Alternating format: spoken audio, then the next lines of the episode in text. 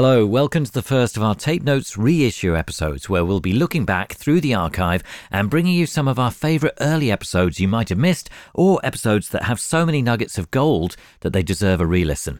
The plan at the moment is to bring you one of these per month throughout the year, and of course, we will be releasing regular episodes as usual. So, to kick off our very first reissue, we turn to episode 12 with Dave Bayley, lead singer, songwriter, and producer of Glass Animals, talking us through the band's 2014 debut album, Zaba. This episode was recorded back in the summer of 2018, and we ventured up to London Fields on a very hot day to see Dave's newly fitted studio, so new that I think we might have been one of the first to see it in action. Dave's production skills, ideas, and creative approaches to music making are second to none, as well as sharing his method of being able to create pretty much any sound he can think of. We get introduced to his crack choir, and if you don't know what that is, you are in for a treat. Now, without further ado, let's get started.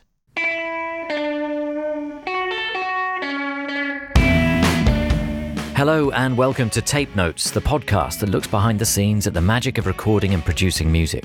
Every episode will be reuniting an artist and producer and talking through some of the highlights from their collaboration in the studio. So join us as we lift the lid on the creative process and the inner workings of music production to see what lies beneath.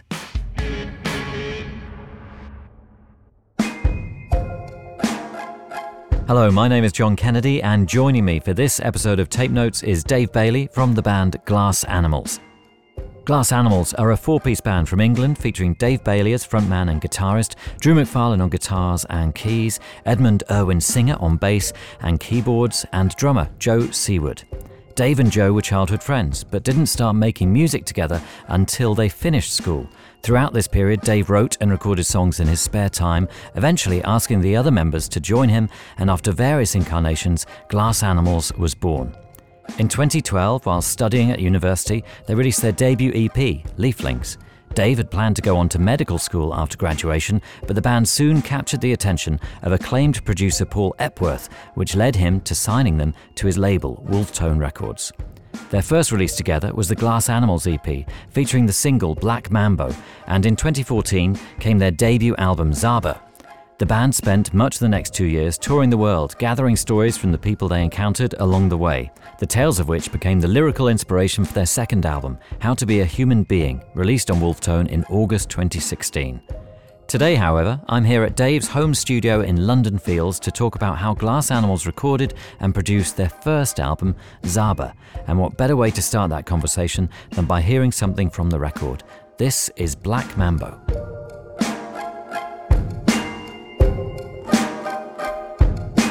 What'll it be now, Mr. Moore? Whisper slow, thing curls all small. Take a back seat, or play Pharaoh. Dance with me and shake your bones. Slow down, it's so science. Black Mambo, Glass Animals. Dave, thank you so much for welcoming us to your home studio, your new home studio. Yeah, it still smells like paint in here. It's lovely though, it's so quiet sounding. So, have you recorded anything yet here? I literally plugged in all the electronics yesterday. It's got a um yeah, seems like it's all working. Fingers crossed. So but could be nothing a- nothing's been recorded. I made one beat last night and that's it. Right, fantastic. So, this can be a dry run in a way, just seeing if things actually. This is a test. So if it if it all goes tits up, I'm sorry. Yeah. So, we're going to go back in time, all the way back to Zaba, the debut album. yeah. And some of the songs which are probably, you know, predating the release of that album, obviously, you know, maybe a, a couple of years. Yeah, that feels like a long time ago. Mm. A lot has happened, but um I'm happy to try and try and remember, scrape my brain for Yeah. what's left of it. Yeah. Excellent. So we're going to discuss three songs Gooey, Hazey, and Toes from Cool. the album. Black Mambo also features, which we've just heard. That's on the record. Um, so, I mean, my impression of how you work, Dave, with Glass Animals is that you're alone in a room somewhere and creating sounds, looping things, experimenting, and then you share that with the band or the other members who became the band um, and try and get them to get involved and maybe actually be able to play these things as a, as a group. Yeah, I mean they're amazing musicians. They can play everything really well. and I can't. Um, so I do a kind of rubbish uh, demo recording. So you know, some sometimes the de- like the hazy, for instance, we'll go on to later was just that was just me on my computer and it made it onto the record.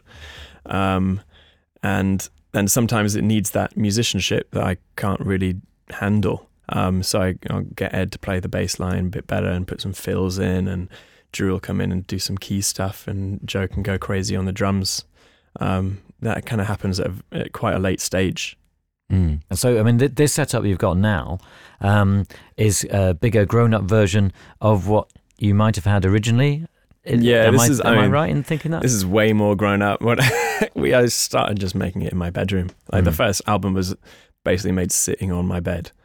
Um, it was a little room in my mum's house, um, and did it all there. And then went to do some. Paul let us have his studio to do some of the more complicated bits. Um, yeah, we when we went into that studio, it was like data collection. Like we were so sp- spoiled compared to being in my bedroom. We just record everything that we could, um, and take it away and mess with all those parts because that was like gold. yeah. And um, of the three tracks we're going to listen to, um, how many were recorded at Paul's studio or, or were worked up at Paul's studio as well? Um, of the, th- I think Toes was m- kind of half done in Paul's studio because I, I brought that in in a really early stage. Um, Gooey was maybe like a quarter done in Paul's studio, and um, Hazey was totally done just in the bedroom. That was like really f- late addition to the album. Yeah. Um, it was really the rest. The album was finished, and then um, I s- woke up in the middle of the night and just yeah, it came out super quickly and played it to the guys, and they were like, "Cool, let's put it on the album." Wow, amazing. So, which do you think we should look at first or listen to first? Because what we thought we'd do is uh, play a section of the Yeah, finished track and Cool. then and then break it all down. So, in terms of that, I'd do Gooey first. Yeah, okay. Yeah, excellent. Well, let's here's some gooey uh, as it yeah. ended up on the album, and and then we're going to kind of break it down and see how it all began. Alright, come close. Let me show you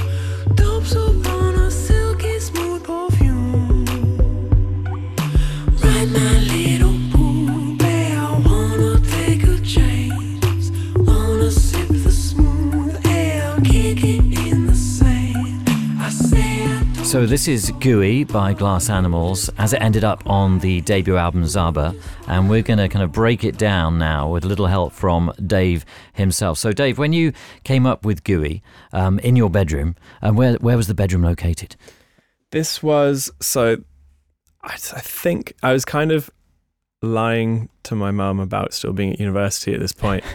uh, uh, so I, I think I was still living in London. This was Old Kent Road, um, while ago. Yeah, eight years ago. Or something. No, less than that. Six years ago. Yeah. Yeah. So in theory, you were a student, um, but in reality, you were in your bedroom Mhm. making beats. just making beats. Is it is how does it work? Does it begin with a, a rhythm? Rhythm seems such a key part of of the group. It depends. Each each song's a bit different. I think with the latest album, it was done backwards. The first the first album was very much music first, then lyrics and words, and latest album was lyrics and and the vocal melody first, and then went back and did the music to fit around that. Um, but this one, I actually dug up the original voice memo. So quite often, what happened making this record is I'd sit up in the middle of the night and have like a little idea, a little nugget in my head, and um, in this case, it was the bass line. I can play that. Real Yeah, quick. that would be great. Boom, ba-dum, boom, boom, boom, boom, boom, boom, boom, boom, boom, boom, boom, boom, boom, boom, boom, boom, boom. That's it. Amazing. That's, that's, the the starting point. Um, and then what did you do next then? So that was recorded in the middle of the night. that into was your phone. Yeah, exactly. And then what? I guess the next step would have been um, turning that bass line into a, a synth sound, into a bass sound. Mm. And I was obsessed with this. Do you remember that artist Benga? Mm, yeah. I was obsessed with Benga being from S- South London. He was from Croydon. Is that like he had this amazing album called Diary of an Afro Warrior that Mm. was I was obsessed with his like bass sound and his drum programming.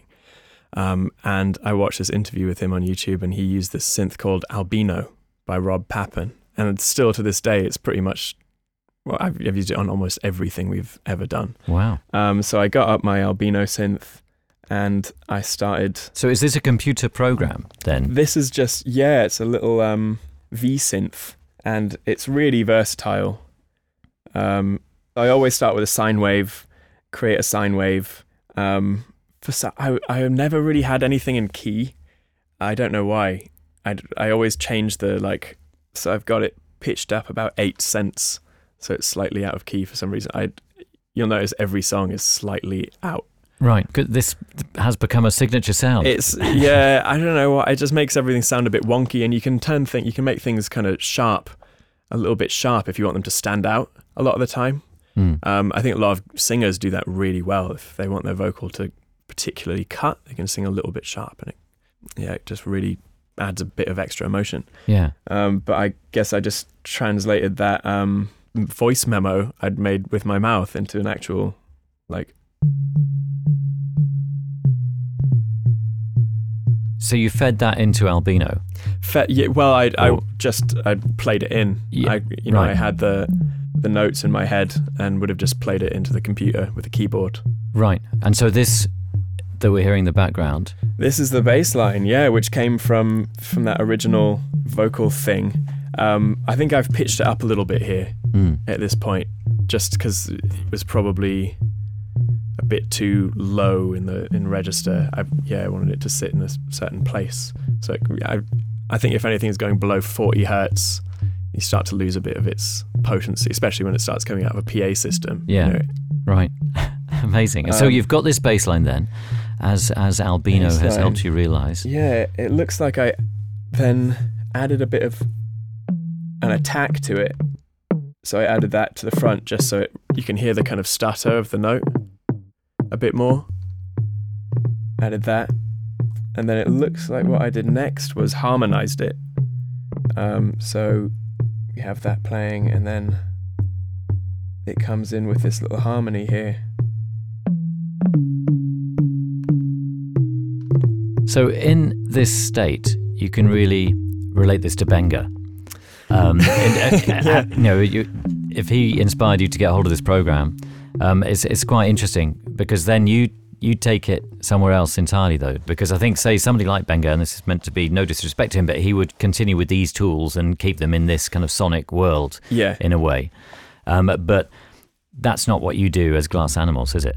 No, I mean he would have added some kind of huge wobbly bass drop at Hmm. some point. Um, whereas I, I was also really obsessed with the early Caribou stuff, and his thing was always just constantly keeping things building. It was like the build of the song Hmm. for seven minutes. That was his thing, and I loved it. So that's uh, something else I was kind of trying to gather get with this song. If you like, the, everything's automated, constantly building throughout the whole length of the song.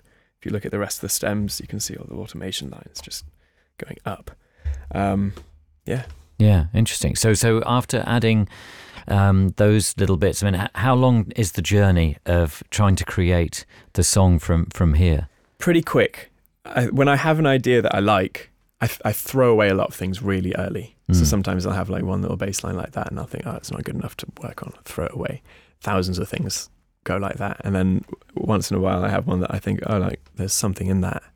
Um, so I probably would have spent a couple of hours on it, um, added some drums, added some other textures, and it all comes together pretty quickly. But I remember parking this one after having the main kind of beat. I put some drums and ambience behind that bass line, and then I remember part thinking like, oh, that's a beat. I can send it to some hip hop artist, something, and done. Right. Um, and I returned to it a bit later, like a couple of weeks later, and started. Uh, I put some chords over the top, and the vocal line popped into my head. Right. That's interesting. So, what were the chords that you put on? Well, the chords actually, like, I added these drums first. I, I really like layering kick and snares. So there's like three kick drums going together and three snares going together. So I added that next by the looks of it. It's a little, I think one of them is like a little glock, glockish, I don't know how to pronounce it, glockenspiel Right. Thing that I recorded and some little. So an actual physical glockenspiel. Yeah, well, I probably found, you know, I do this data collection stuff. I walk around with a little voice recorder, stereo voice recorder, and record all sorts of things that sound cool. Um, so I imagine that's something I found in Paul's studio when I was there. Like Right. hit it, or it could have been like a pot, Yeah. uh, something. So at this point, you'd already hooked up with Paul. uh, yes, this was early day. We'd, I'd been in the studio a couple of times at this Mm. point. Yeah, yeah. Yeah, that's interesting. I'm going to go back to Paul in a minute, but Yeah. I, I- let's let's hear the evolution to the point where you, you put these chords on, and then then once you'd put the chords on, a melody sprung. Um, To your yeah, mind. so there's probably, by the looks of it, this ambience thing came in.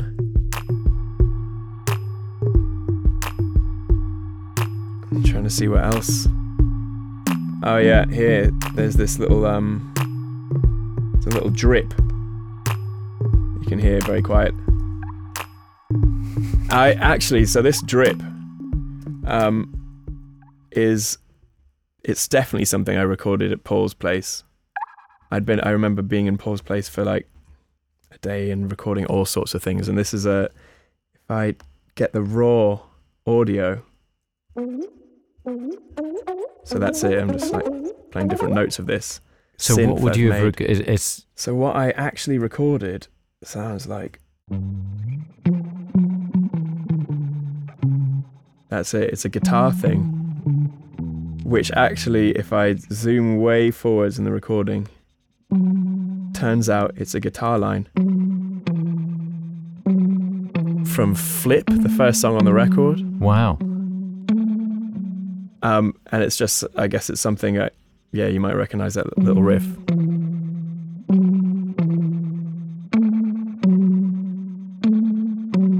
But if you go right to the beginning of it it's got that little like kind of mistake almost Yeah. Which I mean, you described it as a drip, and it does sound like a drip, that- so that's yeah that's the like the drip. but it is actually pitched. an instrument. That's yeah, the and I interesting pitched it way up it's a guitar somehow um, and weirdly that that one guitar recording ends up featuring in almost every like it features in hazy and toe like I can show you a bit later um, I told you about this weird data Yeah. collection thing I had But that is you playing the guitar.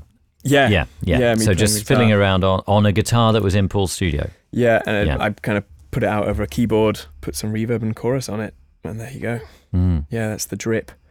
What else have I got in this original demo? It's so weird looking at all this. Uh, it looks like I then did the vocal, the very early beginnings of the vocal. So we've got, I'm not actually totally sure what, what it's going to sound like, but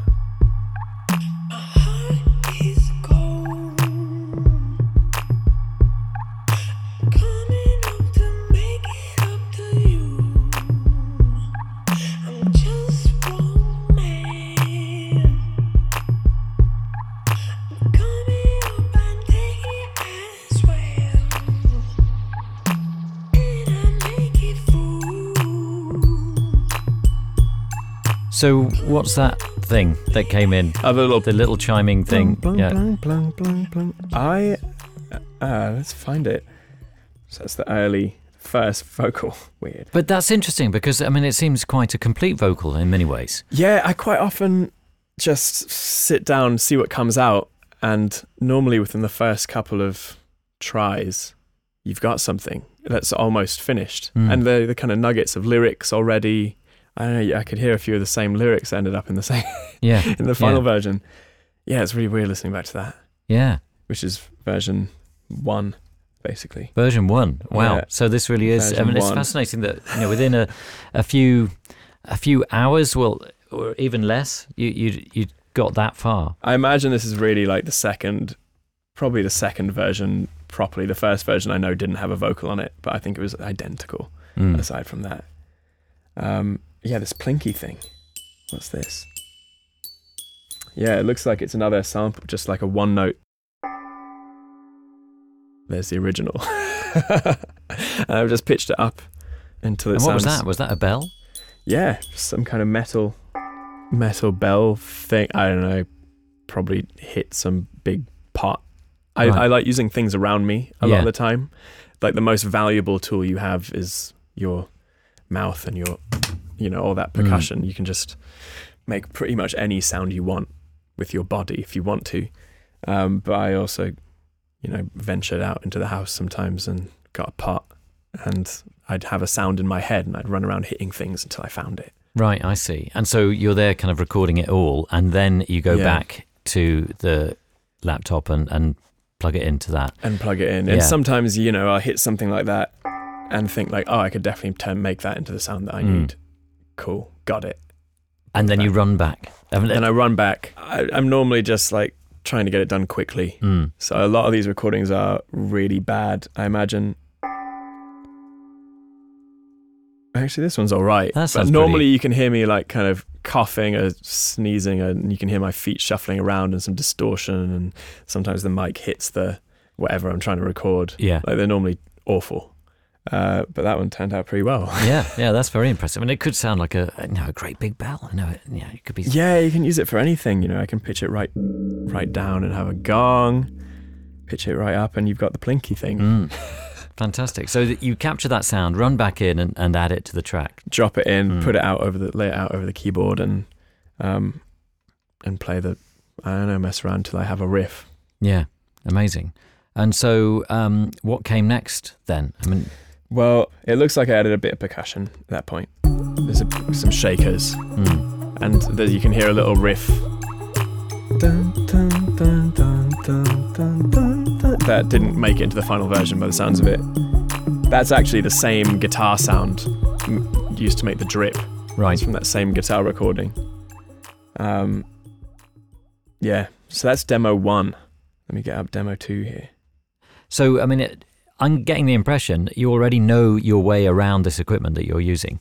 No, so you already know that. Oh well, if I want the bass sound to resonate properly, I needed to do it at, at 40 hertz, or you know what you're Yeah, saying. but that was stuff. you know, I used to DJ a bit Mm, when I was, um, you know, 17, 18, just to make a bit of money. Um, I used to play, open up Fabric. Wow. yeah, yeah, it was really.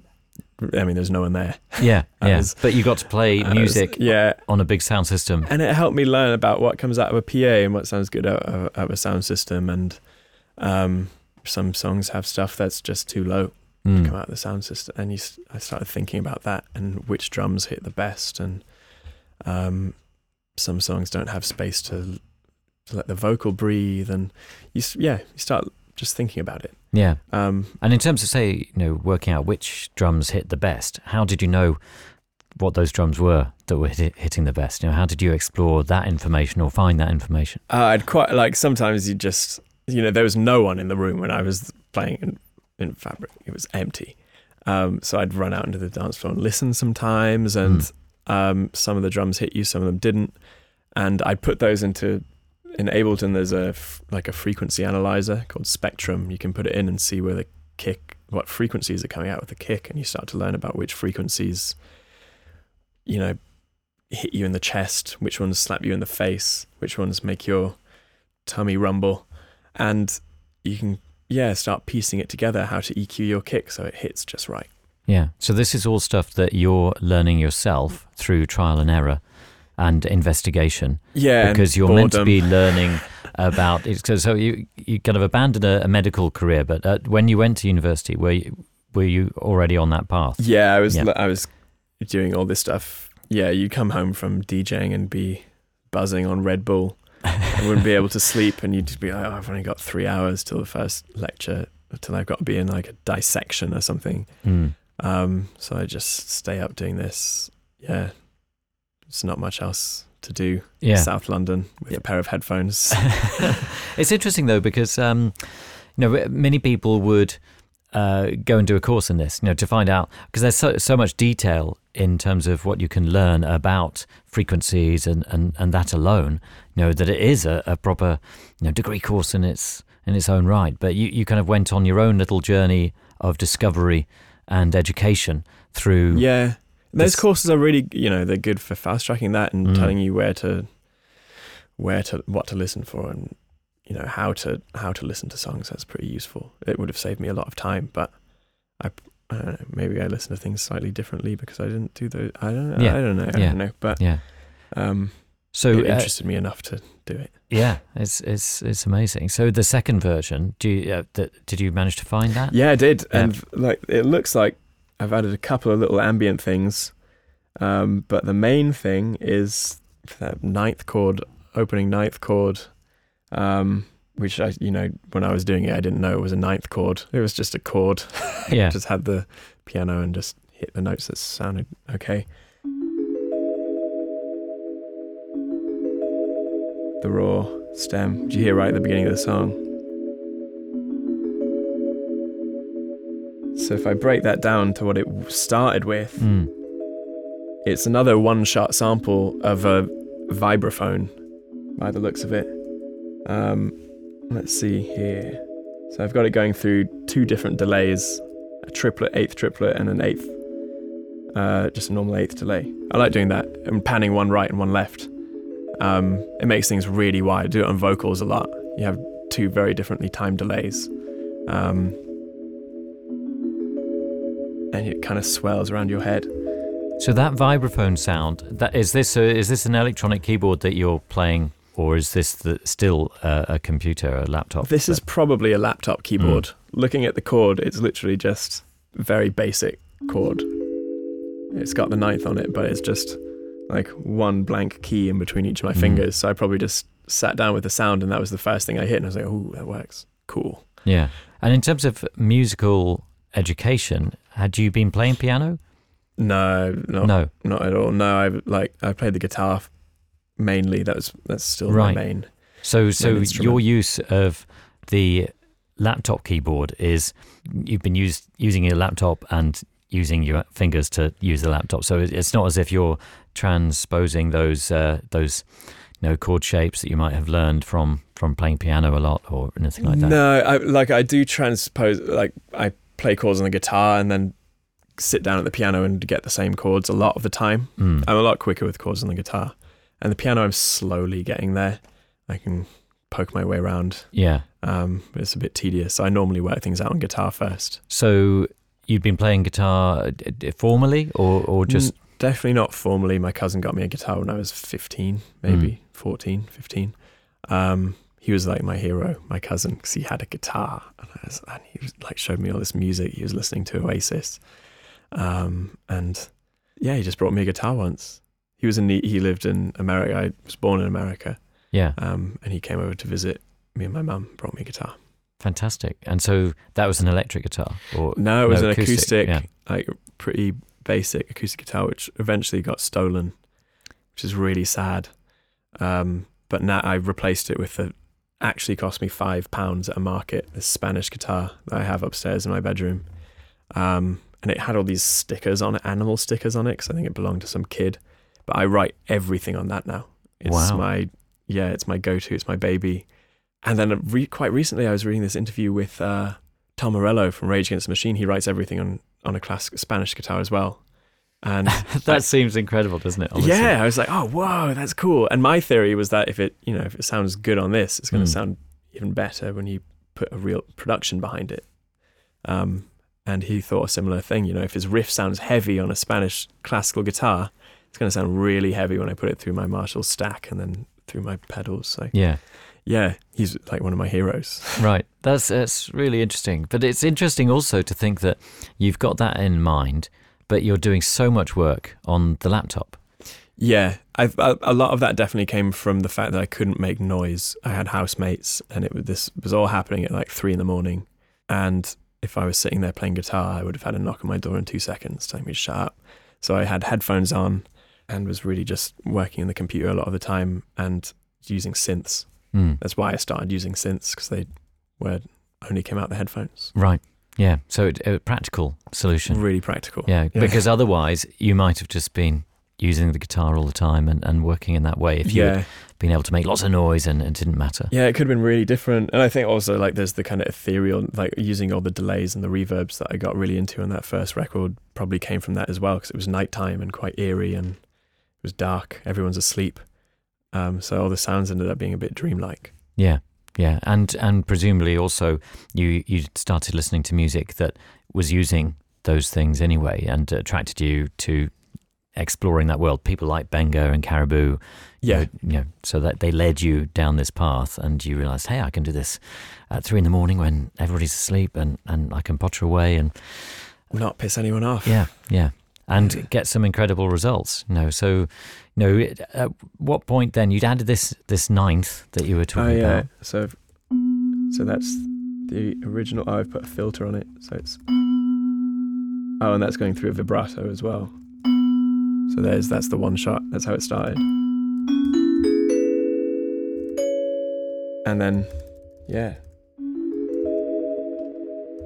With processing, the magic of pedals and um, and filters. Yeah, It's pretty simple. Yeah, just put cut the high end out of it, put a, a vibrato pedal on it, um, and some delay. yeah. And watching you use the keyboard and, and work around the keyboard, you make it seem so simple. Did it take many hours to to be that fluid with it? Yeah, well, it probably took a bit of time. I find Ableton really straightforward, really, really intuitive compared to a lot of the other programs. Yeah, Pro Tools is pretty difficult. I use Pro Tools when I'm recording audio because I think it sounds a little bit better. And uh, Ableton is just amazingly good for sequencing and doing things very fast at a laptop. Mm. So it allows you to be creative and, and record ideas in in a Yeah. great way quickly. very quickly and it's loop based as well Yeah. which makes you you can build ideas super quickly and the automation function's amazing so you can you can really tailor things tailor sounds and you know cut attack off if you want to just a tiny bit and build things throughout a whole song yeah change filters all sorts So what came next? At what point did you feel this is a song and this is something that I am really pleased with the amount of work I put into it? You know, because it sounds like it's all moving along swimmingly. yeah i don't really know what i did next i think that might have been pretty much it And then what's the next process? So then um, at this point in the evolution of Glass Animals, you're already involved with Paul Epworth. Um, how did Paul hear of your work and what attracted uh him to you? so Paul was we we had a lady called Amy fishing around from basically day one from when we put put our first thing on SoundCloud. I don't know how people find music like that. Um, but she was a scout for Beggars publishing company.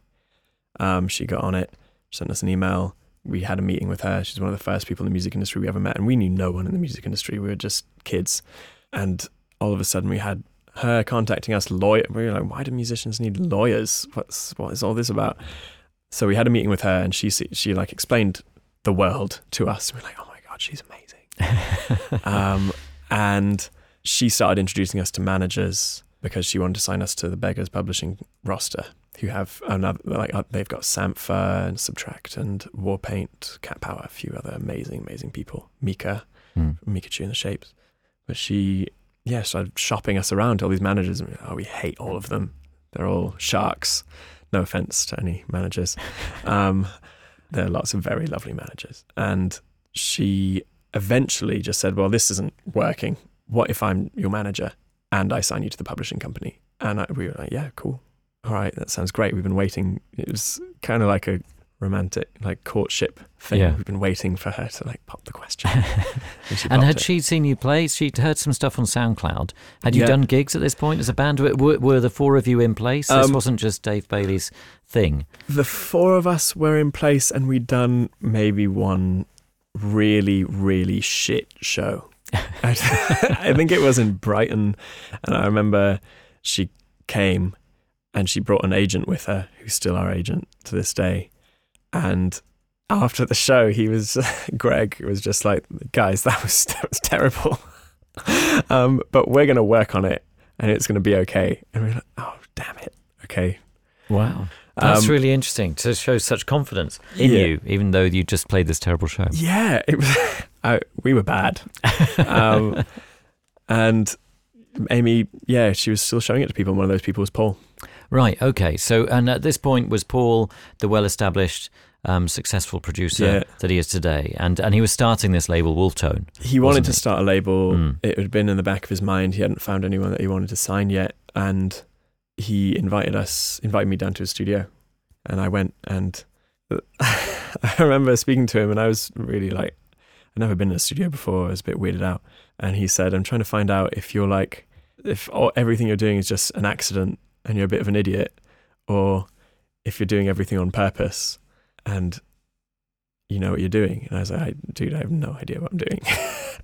um, and but he still saw something in it. I don't know. I felt like so out of my depth. I still do. I still like yeah, wake up but, and like. but what I I'm doing? watching you fiddle around with your laptop there, and it seems to me you do know what you're doing. You know, and, and just the way that you've been talking about frequencies and and you know adding and subtracting things and trying to create. I mean, obviously there's a trial and error approach to that, um, but you have to have a, a, a, a fairly good understanding of, of what you can explore. No. Well, we actually we had a very similar conversation to what we were having at the beginning. He was just asking me, you know, what I use and how I got to the sounds. Mm. Um, and I think maybe he was into the fact that he always called me very naive.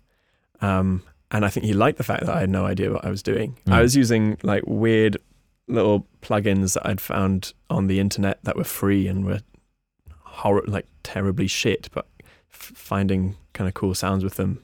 Um, I didn't have any money to buy the real plugins, Mm. and he, I think he was intrigued by it. Maybe I don't know. Yeah, and at this point, I mean, he'd had success with Adele, uh, and uh, was he in church studios? Had he set up Not up- at this point. Yeah, he was in a place called Beethoven Street that's now owned by, I think it's Idris Elba. Oh right, wow. Yeah, But he had he had a studio, and it was a studio where a Mhm. full band could plug in and, and play if they wanted to. So you could you you would have a drum room maybe, Yeah. and um, so the the the uh, accoutrements of a normal recording studio that we'd think of. You know, it wasn't just a a room. You know, because I'm he did just have a room at one point, didn't he? Just where he yeah. He Yeah. was telling me about his home studio recently, which Yeah. is basically like like this, Mm. just a room, just a box. yeah. But obviously, he'd graduated to be able to afford somewhere where you could. He did, yeah. Get Graduated with all like he made some records that we loved. So when he when he got in touch, we were like, oh god, Paul Mm. Epworth, like he's that little name on the bottom of all those records we love. Bloc Party, The Rakes, Maximo Park. I remember he did the Futureheads stuff, and then he did Florence and Dallin. Yeah, yeah. But so. really interesting, you know, that you had already picked out his name on the sleeves of those records, which you know are quite different to what you're doing, and also quite di- different to the records that led to such great success for him. You know, be Yeah. it you know the Rakes or the Futureheads or Maximo Park. And, I mean, it's of a, a time and of a certain kind of sound that fitted in really well at that at that time. But it wasn't as if you were going for that sound yourselves or you know anything like that.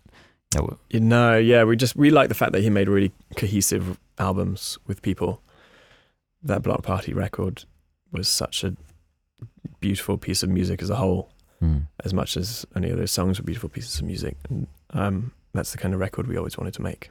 Yeah, interesting. So you've got Gooey. You're working on Gooey. Um, I presume you've shared it with the band. Um, Yeah, it looks like I wrote a couple more. I wrote like a bridge here, and I got it up to basically what you hear in the final recording, but really badly recorded and without a few of the details. And also, this seems to be pitched up a semitone. Um, so I, I think I pitched it. We all pitched it down a semitone so I could sing it a bit more comfortably. right. And did you re-record the whole thing, or did you just take these sounds that you've already got and then and then pitch them down? so, Well, I can see. It looks like I pitched everything down one in the f- in this Ableton session, and sped it up as well. I think Mm. that was a poor thing. Paul was he was like in the background very much while we were doing the album, and he'd kind of pop his head in and say like, uh, "Make that faster," and then he'd leave. yeah, right. Um, And so, obviously, at this point, I mean, you'd met Paul, you'd had the discussion, you'd signed to the label, and you know, you're being able to go into his studio in Beethoven Street and, and find things and, and listen to them and play them and, and record them and then walk away with them, in effect, in your little toolbox, yeah, and then return to. and then we'd return to do this tough stuff that we couldn't do at home in the bedroom. So like drum kits, vocals, Mm. basically. Um, and I've just been looking at the the final stems, which um, I the actual there were nearly 200 tracks in the final version just because there were so many little details like bloop and zzz, weird samples Yeah. um, and sound effects. 200 tracks. a lot. That's It's insane. a lot. I I reckon seventy five of them were little sound effects. Where if you listen through, that like they're tiny little things Mm. throughout that just sprinkled in. Um, that definitely came at like that's the kind of final stage along with vocals. But I think I very very we very gently put a live drum kit in, just under the like you can hardly hear it really. It comes in the chorus. No, you can't. You can't really even hear it.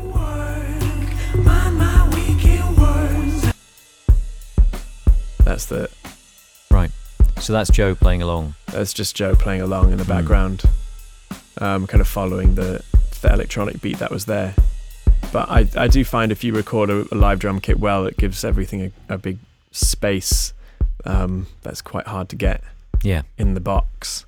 Uh, it makes it sound more organic as well, and that was I always loved trying to make things sound organic. Mm. Um, I guess that's where running around recording organic things and then changing them to something more electronic came from. Yeah. Yeah. Yeah, it's the final version. Then we had the vocals. Yeah. I remember doing 64 vocal tracks for this, layering, layering, layering, layering. We do. I d- um, there's a thing called the crack choir that you hear it on a lot of records. Actually, if you listen really carefully, you hear people making really weird voices, and I remember Paul talking about it, and then I was like, let's put it in this. Um, so there are lots of like strange voice, like singing the chorus in like an old man's voice, like I don't know those peanut butter vi-" and then you stack up loads of different voices, all sorts. You try and do like a tall posh lady, and you make up all these Right. characters, and you stack them all up, and it just sounds like a big choir of Mm. loads of different voices. Yeah. Tipsy, topsy, slurs. I can't take this place. No, I And the lead vocal sits on top. I just wanna go where I can get some space. Wow. Amazing. It's, re- it's really interesting hearing it all broken down in this way, you know, because I, I've been fascinated by the vocal sound of Glass Animals and trying to work out, you know, how you arrive at it because it's quite unique, really, you know, and obviously that's down to your own singing voice, but then you, you widen it out using things like the crack choir.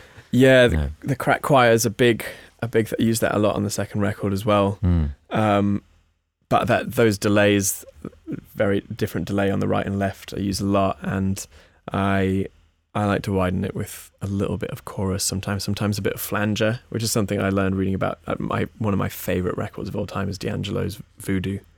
Um, so well recorded um, by Russell El- Elevado, I think his name is. Um, but he would always like do 15 vocal takes and stack them all up, D'Angelo. Right. And where would the flanger come in? And then they put a little flanger on at the end. Right. Yeah, and it just kind of makes it gives it this like slightly sweeping high end.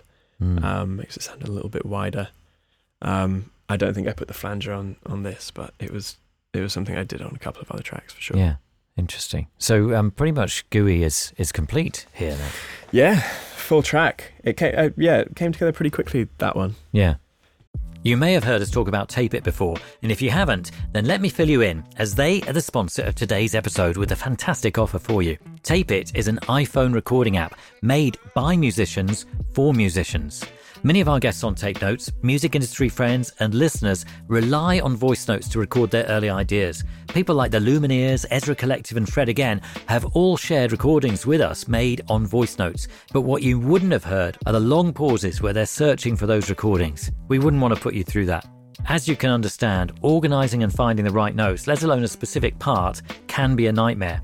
Tape It solves all of that voice memo chaos with intuitive labeling features, including automatic instrument detection, markers, and collaborative mixtapes, meaning you can share band practices, organize set lists, and brainstorm ideas with co writers and band members. Plus, you can record straight from your lock screen and attach text and photo notes to each recording. One of our favourite features within Tape It Pro is that you can record in stereo using two microphones along with gentler dynamic compression to give a much more natural sound than any of the usual apps. It's a huge upgrade to the microphone and all round audio quality. It really helps support the podcast whenever you engage with our sponsors. So if Tape It sounds like an app you'd use, then do us a favour. Pause the episode, head to the link in a recent episode show notes, or visit tape.it forward slash tape notes and give Tape It a go. That's tape.it forward slash tape notes. You can download for free or use the promo code tape notes for 50% off Tape It Pro. Thank you, and now on with the show. Did you do it? Honestly, Tape It is fantastic. All of the Tape Notes team members are complete converts, and excitingly, some of our guests have started to use it as well. So I really would recommend checking it out. So let's have a listen to one of the other songs. So, I mean, we've got Hazey and Toes. Toes, you have explained, is a much more of a band thing in the way you recorded it, and Hazey was the late edition laptop creation. Um, which do you think we should listen to next? Maybe we do Hazey next. Yeah. Okay. Excellent. Let's let's hear the completed version Here it to is. start. I think this is it. It starts with all this ambient, ambient like field recordings that we made. We wanted all the songs to merge into one. Mm. Um, so there's all, the, all these rainforest noises. Me, rec- I went. And I remember recording owls and things. Your baby's falling. You know I'm talking now. You know I'm dancing. You know I'm racing round. Oh no, you're so juiced. You said you kick the. You know I'll get. You know I'm just a boy.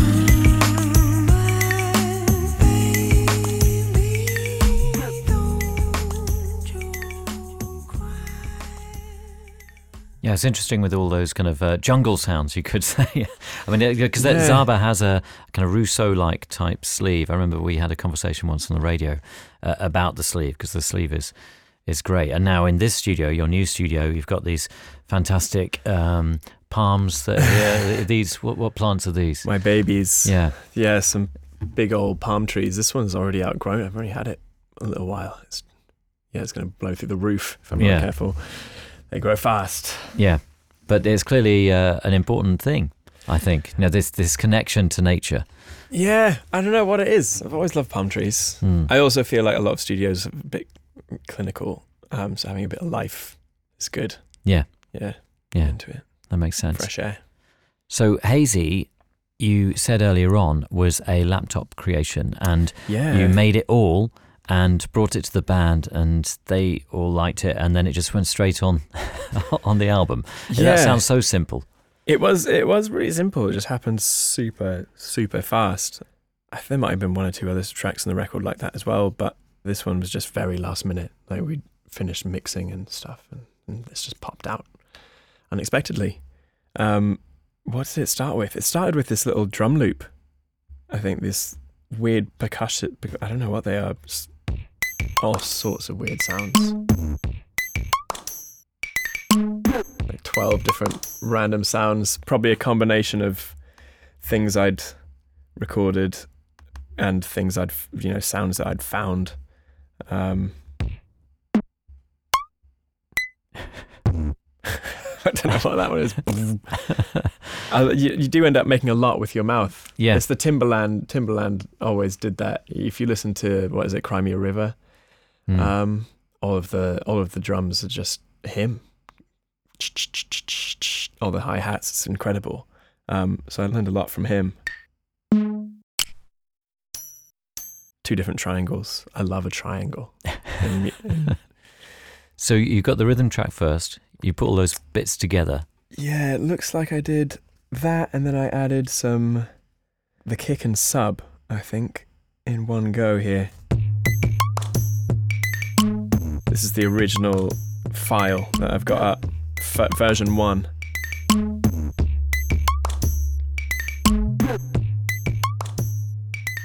Yeah.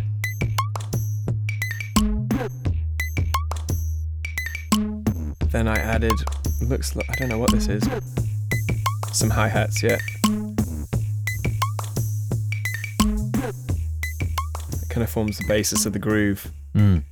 Um, and it looks like I added some ambient stuff pretty early. I was really into adding a lot of strange. Here, I think this is just bubbles.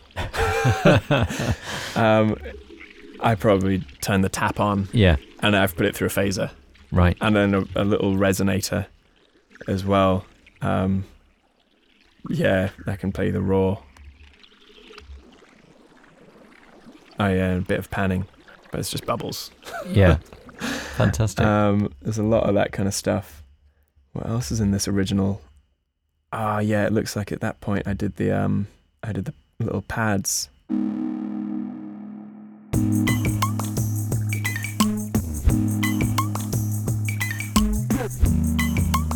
And this is slower than the final version as well. I must have sped it up. But actually, that let's see what that original sound is. It's another one that oh, it's the same exact note used in Gooey, the same sample Right. used for the Gooey. Da, da, da, da, da. Um, yeah, here.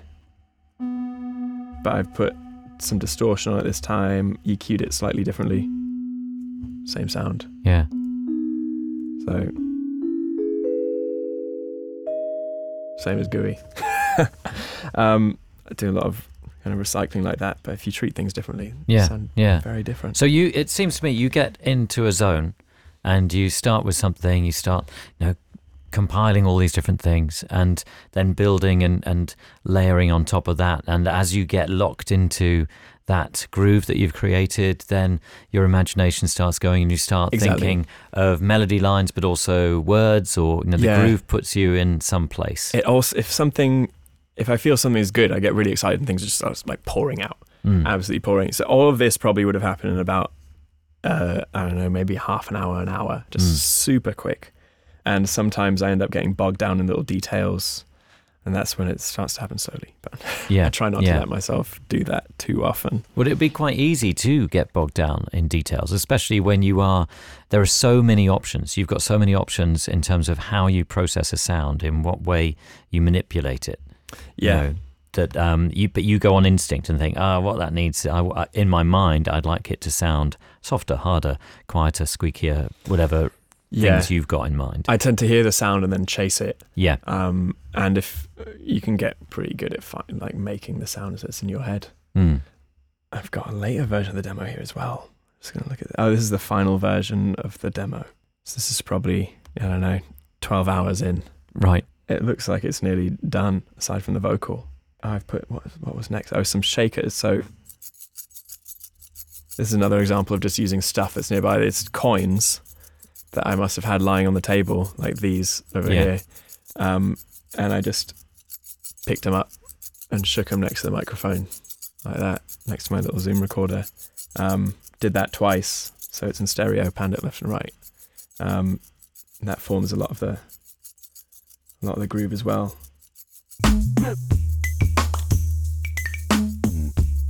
And I also put this little, uh, it's a very Dr. Dre thing. This shift into the kick. It's like a reverse reverse kick drum.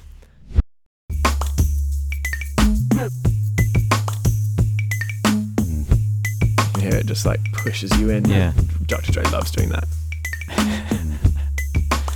But this is, you know, these are the results of hard study of, of people's records, aren't they? You know that you know listening Right, and trying to work out what have they done there, What- how, how did they, they do that? that? Mm.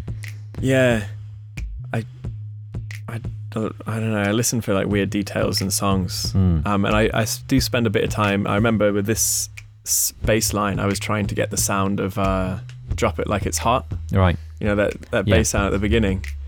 Um, I think it's close enough. Yeah, yeah, I can see the relation Um, definitely. I spent a lot of time trying to like chase the sounds of my like production gods, yeah, being Pharrell, Timbaland, Dr. Dre, and well Paul. yeah. and luckily he's part of the team. No, Yeah. which is nice. So, so it seems to me that you know you you've gathered all of this. So twelve hours of of fiddling around. I mean, non-stop, or you know, do, do you walk away from it? Or pretty non-stop. I forget to eat and Yeah. things. yeah, Yeah, totally forget to eat. Just power through drinking coffee and eating sometimes a piece of chocolate, and then you're 12 hours in, you're like, why am I so tired? What's going on? Um, Right. So, oh yeah, you haven't eaten.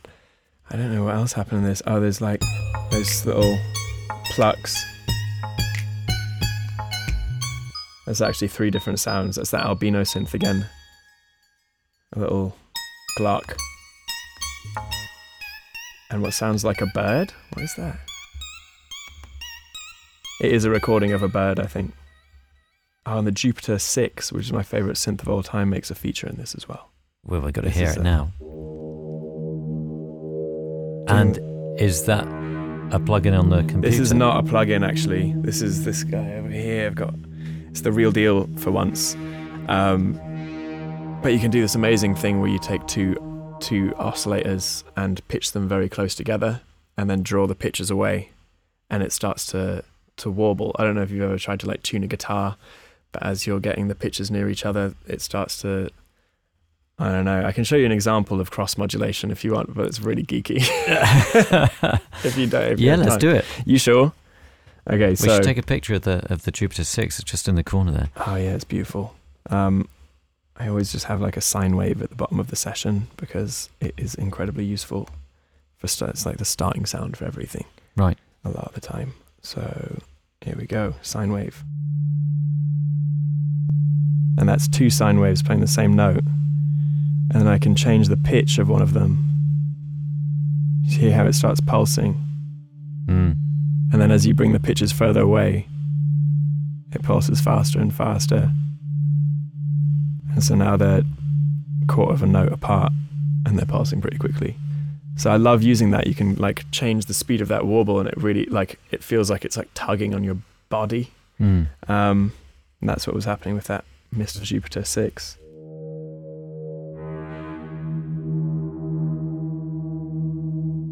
So a crucial thing. it kind of, yeah, bit of cross modulation. Very, very nerdy.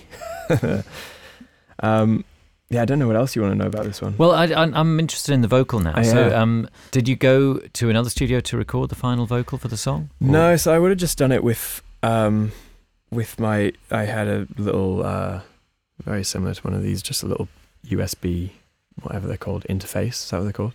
Um and just had a I have something called an Audio Technica forty forty mic. It's reasonably cheap. Mm. That's what I had at the time. And that's what I would have used. I actually think um I don't know if I have the original stem. Let me see if I can get it up, but there's definitely two I double tracked the vocal for this and one of the tracks was just um, through the laptop microphone. Uh, so you can hear the laptop fan. The fan of the laptop features heavily in all of our records. Right. It's always there in the background. I'm always it sounds pretty decent, the microphone and the laptop. Um, so I'm always recording little uh, you know, pops and things with that. Even on the second record, there's that song Youth on the second album. That was double track the vocal and the one of the tracks is on a laptop microphone. Right. I just I don't know, there's something about the sound of it to me. I think it's because the fan is a constant presence in my Mm. life, as you can hear right now. I just I like it there. All right, so this is the raw the raw vocal. No, no, you're so juiced. You said you kick the booze. You know I get booed. You know I'm just a boy. Come back, baby.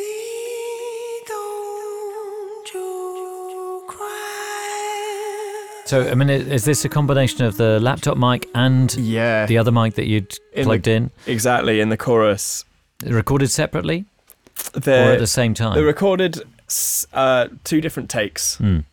Yeah, I find I find two different. I don't know. It just makes the vocal sound a bit thicker Yeah. doing two takes. And in terms of the lyrics, have you got them written down in front of you, or you, have you got them in your head only? I normally have them on a piece of paper and I'm holding it right in front of me, Right. like that. And sometimes you can hear the paper like wiggle in the background. I don't know if I have an. I don't think I can find an example of it, but, it do, it sometimes makes its way a onto lot.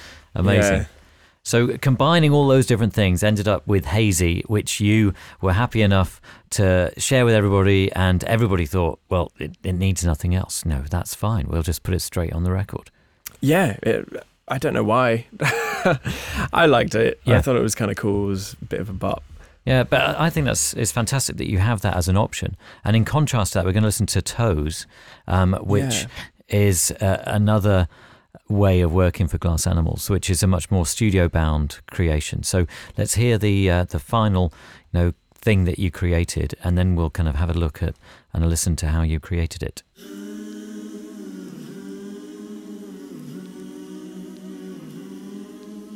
Put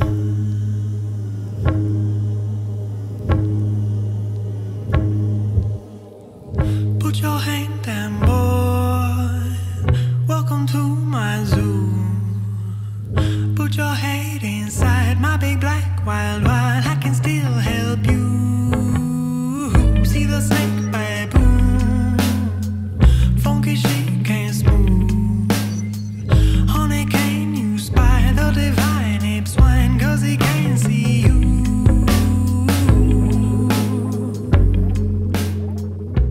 So that is Toes, as it ended up on the album Zaba. And we've had two different songs. Um, one which was completely created by yourself on your own, Dave, and then the other um, where you know it started in that way and then got completed in the studio. So Paul Epworth is your label boss. You've said that he'd kind of pop his head in and say, "Oh, pitch that up or speed that bit up," and and then kind of walk away and leave you to it.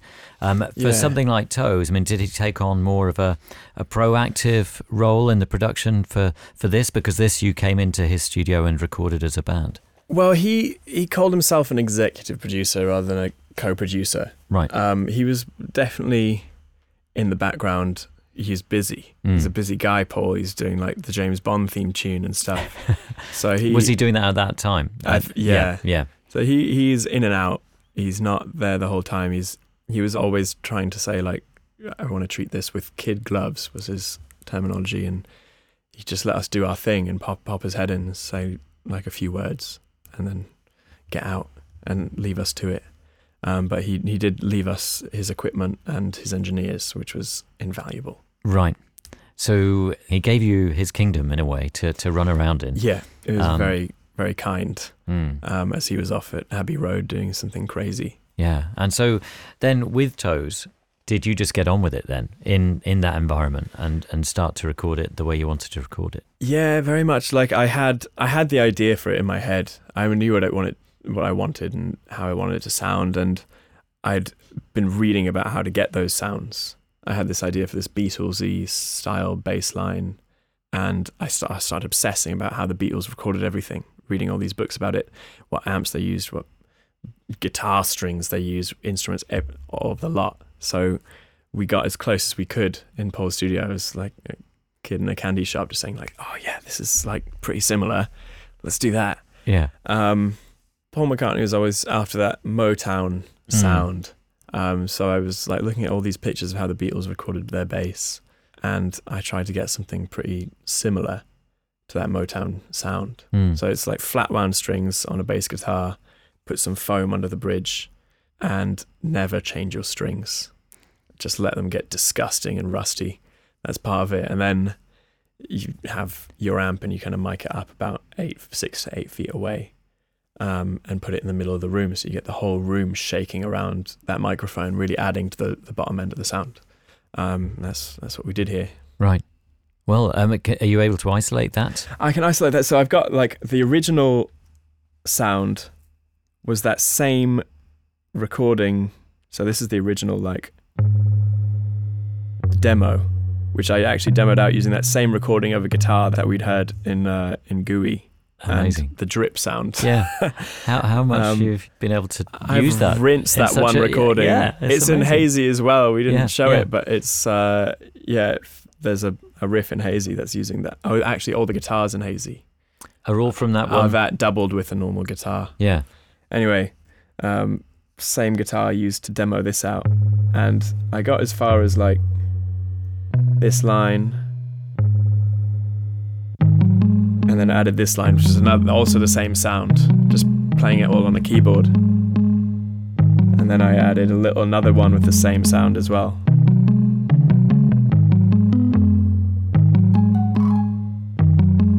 So that's all the same sample, And then I added the drums.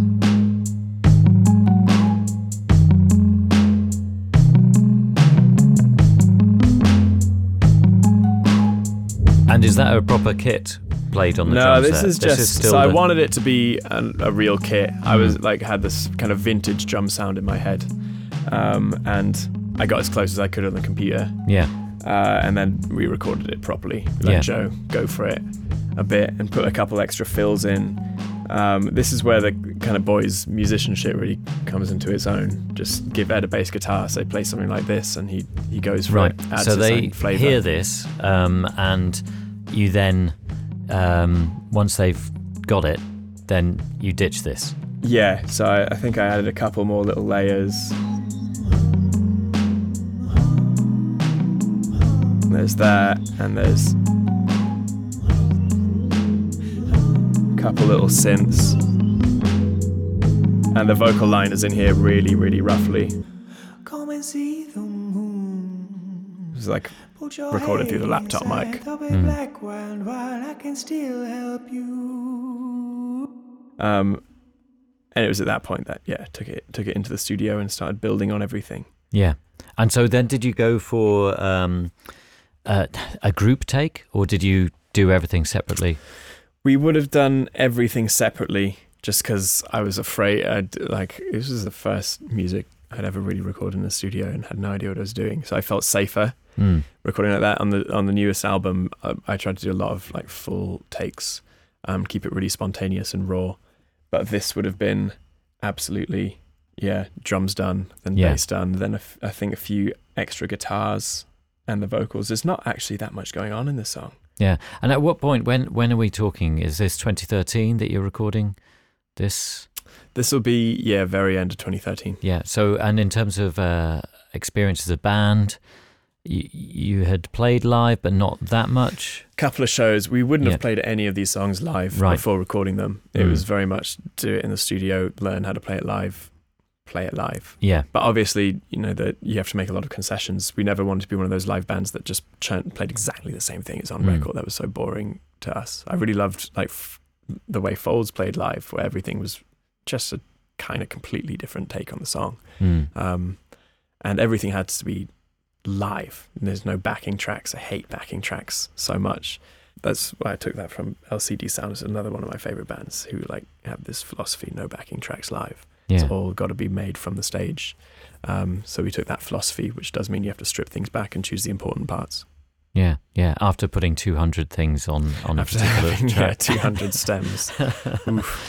Amazing. And so um, you recorded those parts individually in the studio in Beethoven Street Mhm. um, um, using uh, Paul's setup. Um, and Yeah. then did he come in to have a listen to, to Toes in the end? or yeah, he definitely would have done. I think Because he, he would have been surprised. Um, no, in terms of, oh, this is this is more like a live like a band. real band. yeah, yeah. Yeah, I, I don't remember what he would have said. He usually what he had to say was like structural or it needs more here. Hmm. Um, that chorus could be bigger. Those kind of things. yeah. yeah, Yeah, ways to add to your creation. yeah, Yeah. and then he'd kind of let us go work out how to do it. Yeah, Um, but this, you know, this one didn't change that much. You can you can really see how it stemmed from the demo. It's Yeah. pretty it's pretty similar. The live drums do sound way better. Yeah. So let's hear some of the let's hear some of the bits that you recorded in the studio. Then I mean that bass sound that you were striving for, the the the drum sound that Joe. Yeah, played. here's the um. Here we go for the bass.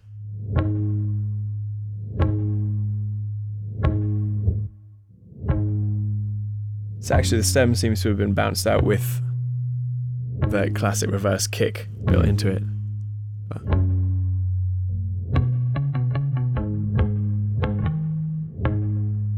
Yeah, that's it. When you put that foam under the strings and using those old flat wounds, you get this sort of hollow, woody sound.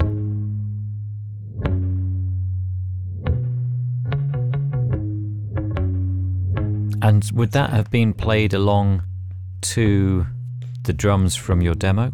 Yeah, Yeah. He would have played that along to the demo drums, which were, yeah, listening back, were really lazy. I think Joe t- made them a little bit more on on the beat. Looks like I've put some samples in on top of the snare as Mm. well, and a weird, like a, I quite I quite like recording the mechanics of of drums when they're being played. So I put mics in really weird places. I put remember putting a mic down by the kick pedal, so you get the kind of creaking of it. You can hear Yeah. that.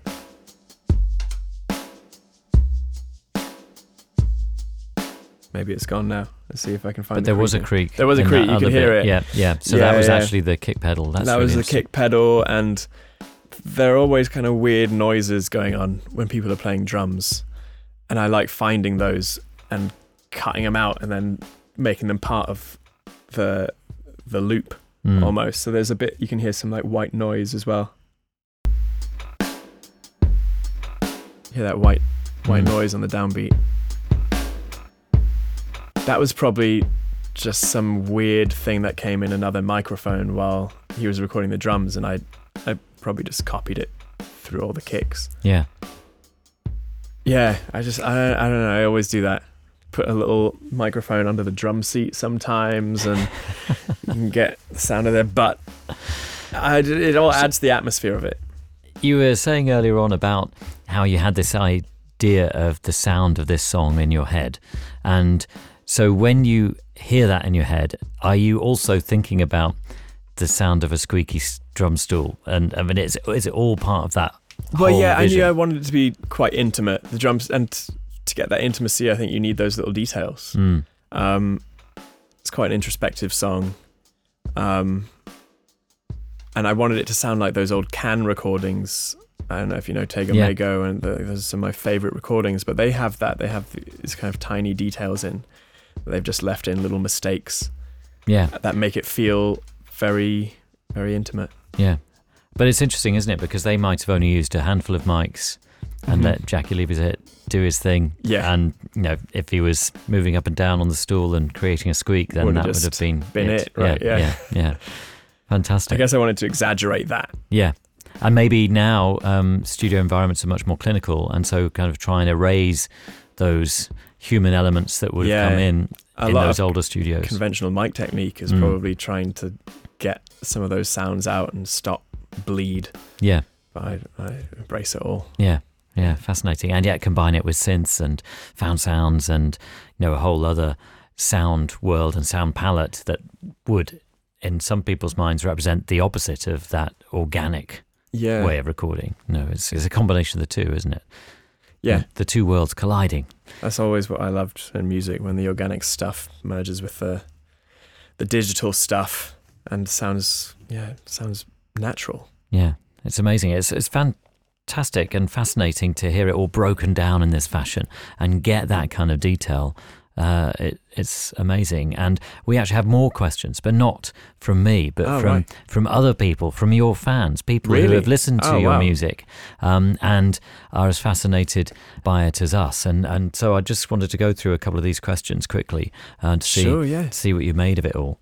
Um, Caitlin or Catlin in Brixton wants to know when you're creating a track, do you think about how you will perform it live or do you work that out later? Uh, when we're yeah, when I'm in the studio, I never think about the live situation. I think they're totally different. You can't set yourselves those limits in the studio. It's not fair. Yeah.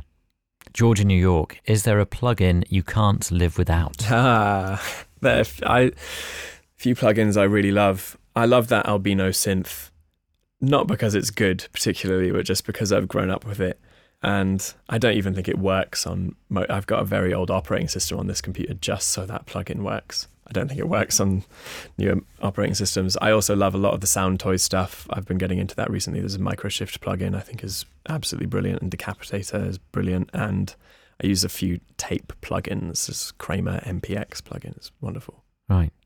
Uh, Jasper in Denver, what's your approach to recording guitars? Do you ever plug straight into your DAW or use amp emulators?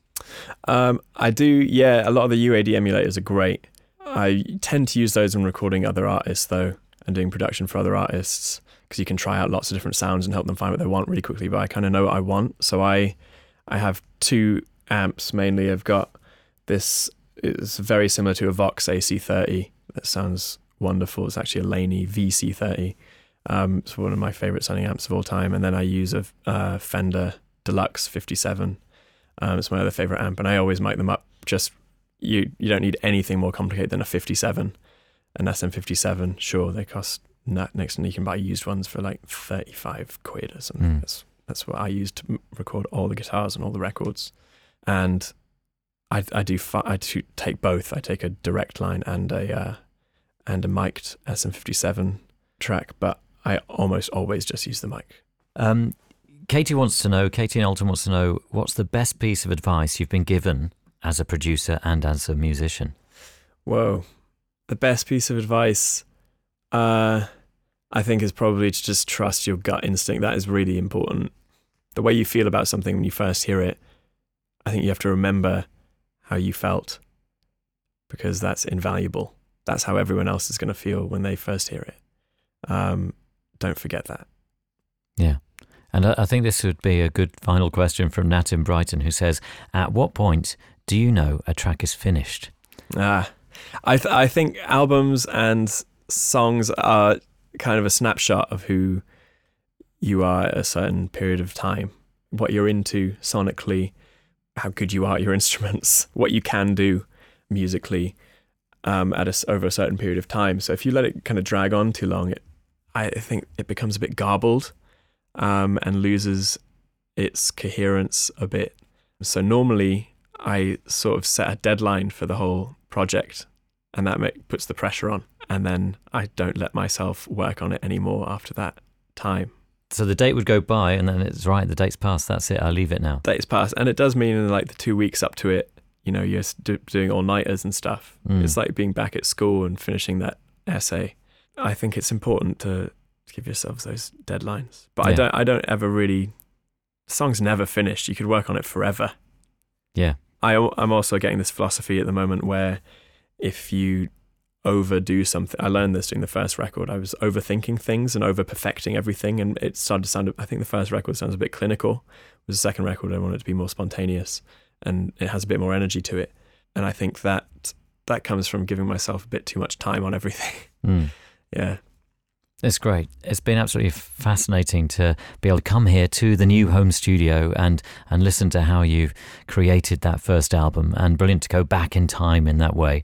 Um, and I, I look forward to hearing the results of the new recordings that are going to go on here in London Fields. yeah. Fingers crossed they'll they'll be good.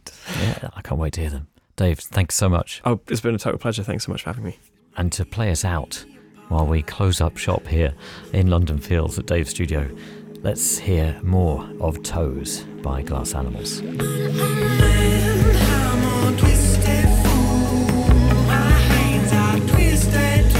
Thank you for listening, and in particular, thanks to all of you who have signed up to support us on Patreon. I'm just one part of the team that brings you Tape Notes, and it relies on your support. Access to Patreon includes the full length videos of new episodes where possible, ad free episodes, and detailed gear lists, among many other things. If you'd like to join, head to the link on our socials or website. For pictures, highlight clips, and behind the scenes content, head to our Instagram or YouTube channel. And on Discord, you can join the growing Tape Notes community. Once again, thank you for listening. Until next time, goodbye.